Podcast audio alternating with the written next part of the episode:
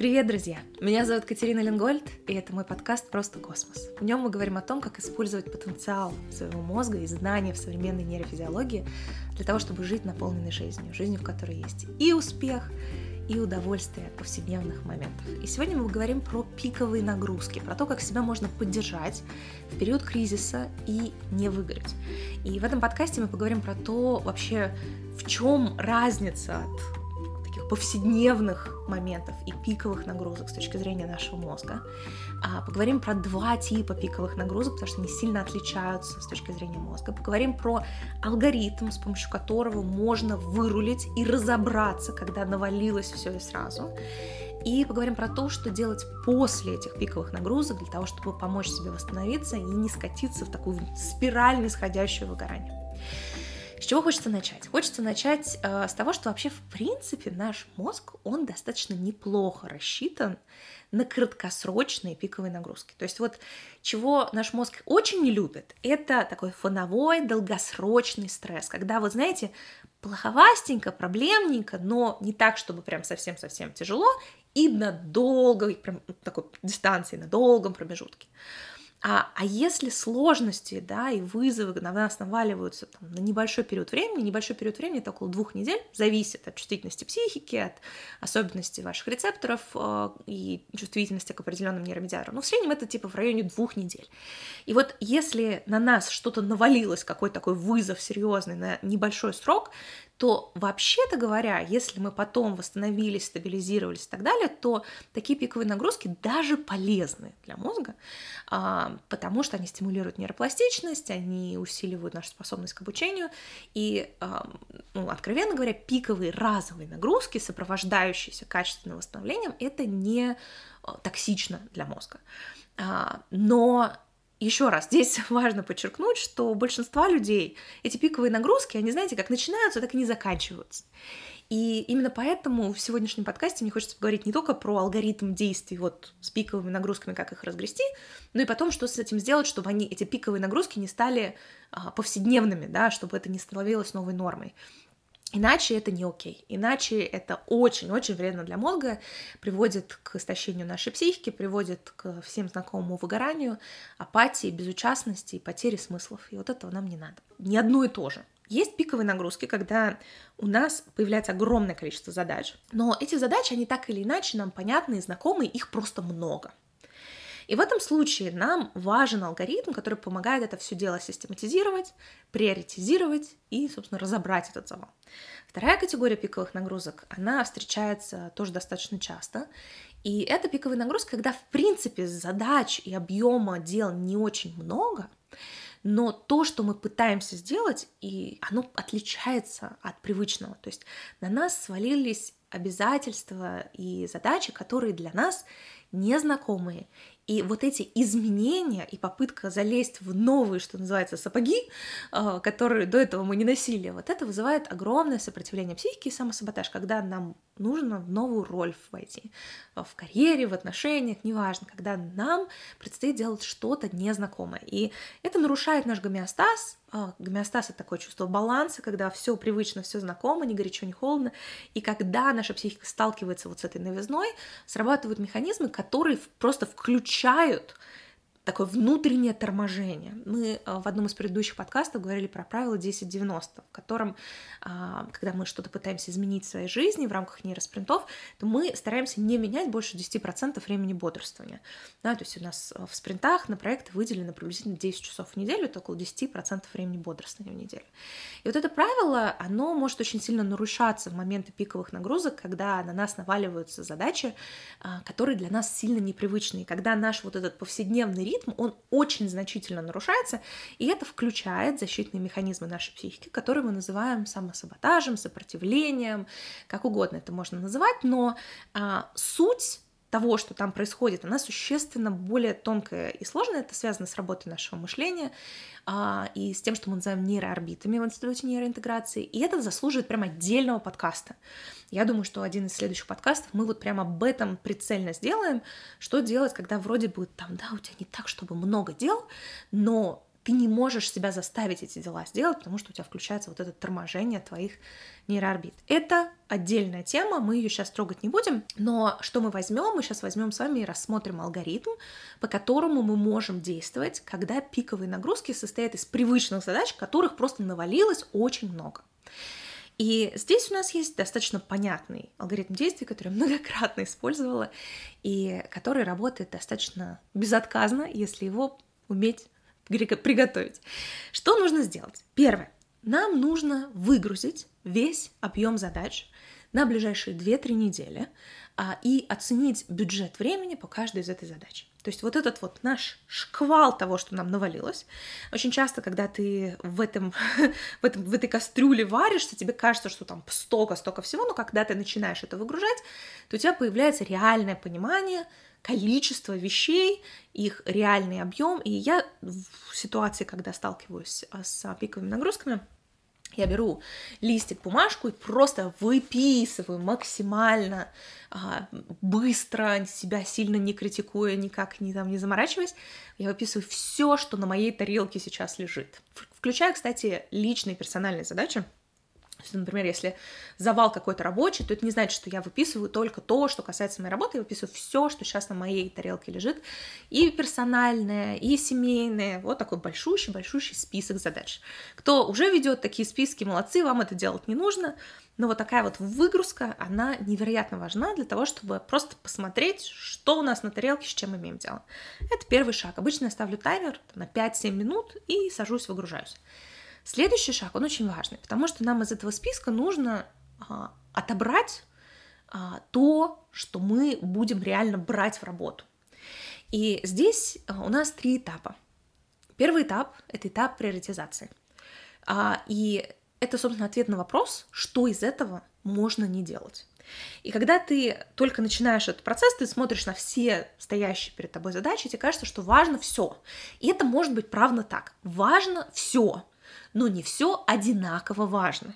Потому что одинаково важных вещей не бывает. Все равно что-то важнее, что-то менее важно. И вот, собственно говоря, одна из задач, которую ты пытаешься решить на этом этапе тебе нужно отсортировать эти задачи по уровню приоритетности. Это не значит, что ты говоришь, так, ну это ерунда, это не, не, не имеет значения, оно имеет значение, но мы находимся в реальности ограниченных ресурсов, и это значит, что нам все равно придется что-то из этого не делать, и гораздо лучше, чем будет, если то, чего мы не будем делать, оно будет где-то из нижней части списка, где это не так страшно, не так опасно этого не сделать. Второй вопрос, который вот для фильтрации этого всего потока задач, который я себе задаю, и он, кстати, очень важный, его многие упускают, он какой-то такой вот редкий, но очень помогает. А что из этого можно сделать попроще? Вот знаете, правило э, Паретта, да, 20% усилий, 80% результата, он на самом деле очень верное. Вот я сейчас этот подкаст записываю а, на камеру айфона. на переднюю камеру айфона. А, просто в cinematic режиме. У меня нету кучи камер, у меня просто подключен микрофон к телефону. Вся эта красота не будет монтироваться какими-то замороченными монтажерами. А, и у меня сейчас перед глазами есть mind карта с тезисами, и, собственно говоря, вот в таком режиме я делаю для вас этот контент. Можно было заморочиться и сделать в пять раз сложнее, и, возможно, бы результат был бы неплох. И, возможно, он бы был даже лучше, чем то, что я сейчас вам рассказываю.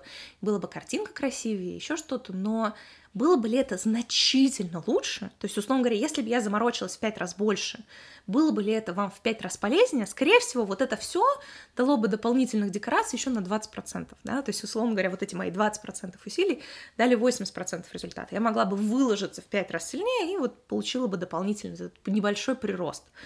И очень часто, а, когда у нас есть время, пространство, мы а, так раздуваем сложность наших действий, банально, заморачиваемся. И в моменты кризиса, в моменты пиковых нагрузок у нас есть реальная возможность посмотреть на эти задачи и задать себе вопрос, вот что из этого можно сделать попроще? И да, у вас будет результат. Вы потратите в 5 раз меньше усилий, но у вас результат будет не 100%, а 80%. Но 80% сильно лучше, чем 0. Прям сильно-сильно лучше. И вот этот вопрос, как я могу упростить эту задачу так, чтобы она была в 5 раз проще, обалденно важный вопрос. Просто обалденно важный, очень недооцененный. Третий вопрос, который мы себе задаем на этом этапе фильтрации, это что можно сделать не мне. И это про делегирование. И я здесь, знаете, а, хочу подчеркнуть, что эта задачка, она очень напрямую связана с отпусканием контроля. Отпускание контроля тяжело. А, вообще вот эти все этапы, приоритизация, упрощение и делегирование, они когнитивно достаточно сложные, потому что наш мозг будет этому сопротивляться. Это изменения, которые будут вызывать сопротивление самосаботаж, просто будьте к этому готовы. Это не очень э, приятно, но очень полезно. и со временем, с опытом становится и проще еще к тому же. Вот, поэтому задать себе вопрос, что из этого можно передать другим людям, особенно какие-то вот рутинные вещи, которые а, не обязательно должны быть сделаны идеально, а, где можно отпустить кусок контроля, попередавать, да, снять с себя их. И причем делегирование это не только, что у тебя должно быть 45 подчиненных, некоторые делегирования это просто поговорить с супругом, чтобы он в это время побыл с ребенком, я не знаю. То есть это могут быть вещи какие-то такие вот еще очень-очень а, доступные абсолютно всем нам, бытовые делегирования это не только для начальников. И вот когда мы эту фильтрацию осуществили, да, то есть у нас есть выгрузка того, что надо, и а, нам теперь нужно понять, что вообще возможно, то есть какой у нас реальный бюджет времени, какие у нас реально есть ресурсы, ну, например, время других людей, которые мы можем использовать, а, для того, чтобы эту всю красоту а, осуществить. И вот я обычно смотрю, опять же, на диапазоне трех недель, это вот длительность спринта. Для меня это наиболее комфортный а, диапазон, который я достаточно хорошо чувствую. Есть исследования на этот счет относительно длительности периода времени, на который можно вот так вот планировать. И я смотрю, сколько у меня реально есть времени в моем расписании в эти ближайшие три недели для того, чтобы это все разгрести.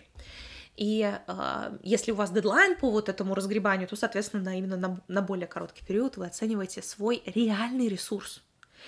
И э, получается, что у тебя есть вот теперь список отранжированный вот всей этой красоты, и у тебя есть понимание того, какой у тебя есть ресурс. И знаете, это как а, вот, не знаю, ты хочешь э, обновить гардероб, да, вот тебя есть 45 вещей, которые ты хочешь купить, и есть какой-то бюджет. И дальше ты такой, так, ну вот это можно не брать, вот это можно не брать, вот это можно не брать, чтобы в этот бюджет вписаться. Со временем та же самая история. А, время и вот этот временной ресурс и я здесь еще раз да, подчеркну, это ваше время, это плюс время, которое можете делегировать, а, это, это реальность, да, и вот в эту реальность, которая возможна, нам нужно вписать наше надо.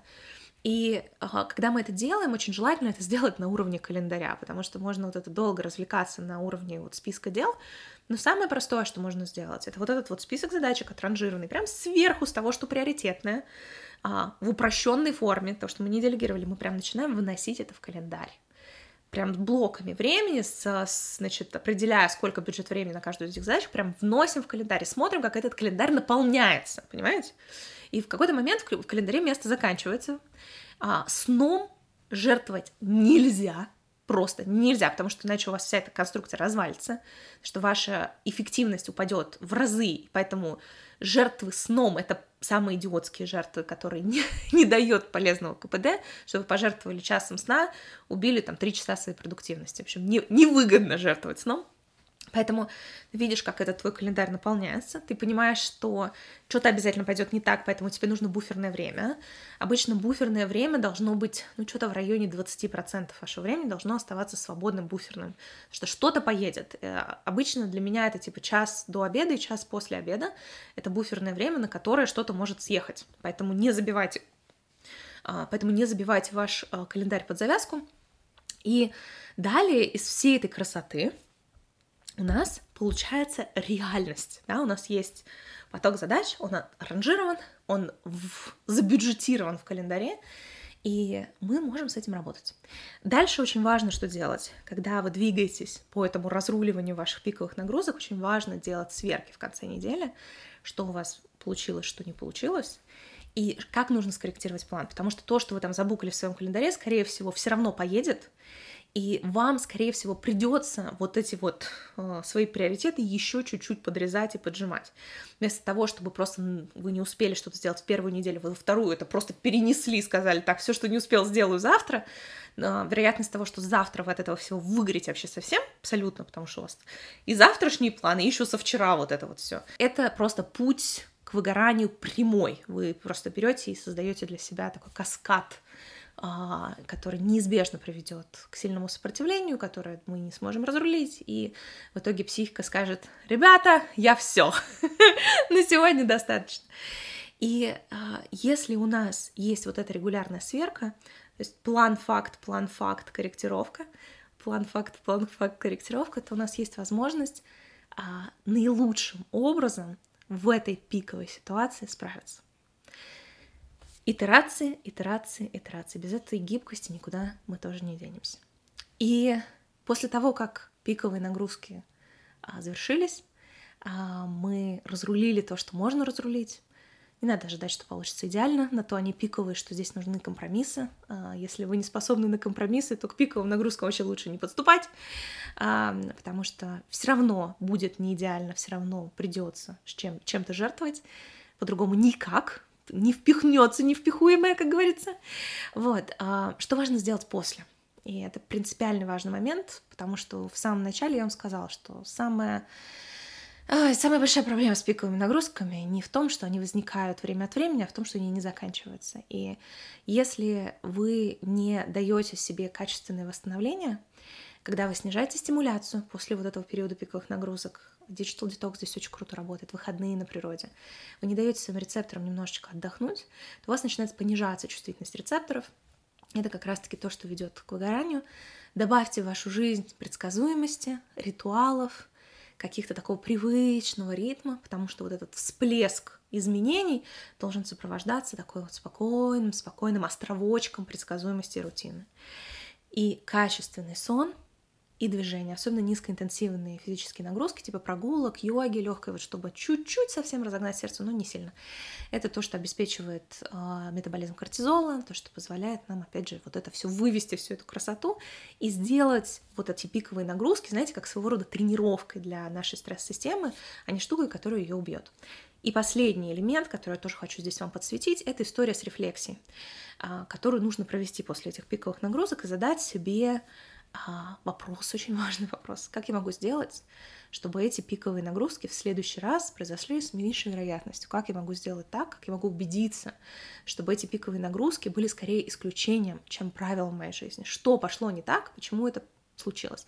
И да, действительно, иногда просто, ну вот, наложилась куча всего, и предсказать это было невозможно. Но если, знаете, что-то происходит не раз, не два, не три, то это уже система, а не исключение. И очень у многих людей вот этот цейтнот, он не заканчивается в принципе никогда. И э, если после вот такого вот пикового забега вы просто отдышались и побежали дальше, не задав себе эти вопросы и не начав перестраивать процессы вашей жизни, чтобы у вас было больше стабильности, на которую можно опираться, то эти пиковые нагрузки не закончатся, и тогда путь к выгоранию вам просто красной дорожкой проложен, а, потому что, еще раз, да, наш мозг неплохо реагирует на краткосрочные интенсивные нагрузки, но очень плохо реагирует на долгосрочный стресс. И он под него не рассчитан, и он приводит к серьезным последствиям для нашей психики. Поэтому Пиковые нагрузки 2-3 недельки можем себе позволить время от времени, сопровождая восстановлением. Если это происходит, нужно отличать пиковые нагрузки, которые у нас от привычных действий и от непривычных действий. Про непривычные действия, самосаботаж и нейроорбиты поговорим в следующий раз. Про привычные действия мы с вами обсудили, что нужно выгрузить да, весь объем, всю тарелку выложить на, перед, на стол перед собой всех э, событий. После этого мы смотрим, что из этого можно не делать, приоритизируем важные, супер важные, средневажные, даже если все они важные, они все равно важные по-разному. Смотрим, что из этого можно сделать. Проще, прям мега-мега важная вещь, что из этого я могу сделать в пять раз проще и получить плюс-минус 80% результата, и что можно сделать не мне, что я могу делегировать. И дальше мы смотрим реальный бюджет времени и накладываем надо на возможно, и делаем это в календаре, прямо внося всю эту красоту в календарь, сохраняя буферное время. И после того, как мы справились, после того, как мы вырулили с этой красотой, важно восстановиться, Digital Detox, ритуалы, такие островки предсказуемости, качественный сон, низкоинтенсивная физическая нагрузка и рефлексия. Как, что у меня тут пошло не так, а как сделать так, чтобы эти пиковые нагрузки не стали системой, нормой, а не исключением. На этом все на сегодня, друзья. Я вас крепко обнимаю. Спасибо большое, что смотрите, слушаете подкаст. А, если вы еще не в моем телеграм-канале, присоединяйтесь. У нас там регулярно беседы. А, я регулярно делюсь какими-то личными вещами, какими-то лайфхаками, с которыми сталкиваюсь. Так что а, мы там еще, кстати, голосуем про следующие эпизоды. Так что тоже будет здорово, если вы присоединитесь к нашему потрясающему там комьюнити. А на следующей неделе мы с вами, наверное, поговорим дальше про тему пиковых нагрузок, но именно в контексте непривычных действий, сопротивления, которое возникает, когда в нашей жизни что-то меняется, нам нужно решать новые типы задач, брать на себя новые роли, незнакомые для нас, и психика встает на дыбы и говорит, не-не-не-не, я туда не пойду, не заставишь. Что с этим можно делать, как это работает мозг? Я думаю, что следующий подкаст мы посвятим этому. Договорились? На этом все на сегодня. Пока-пока.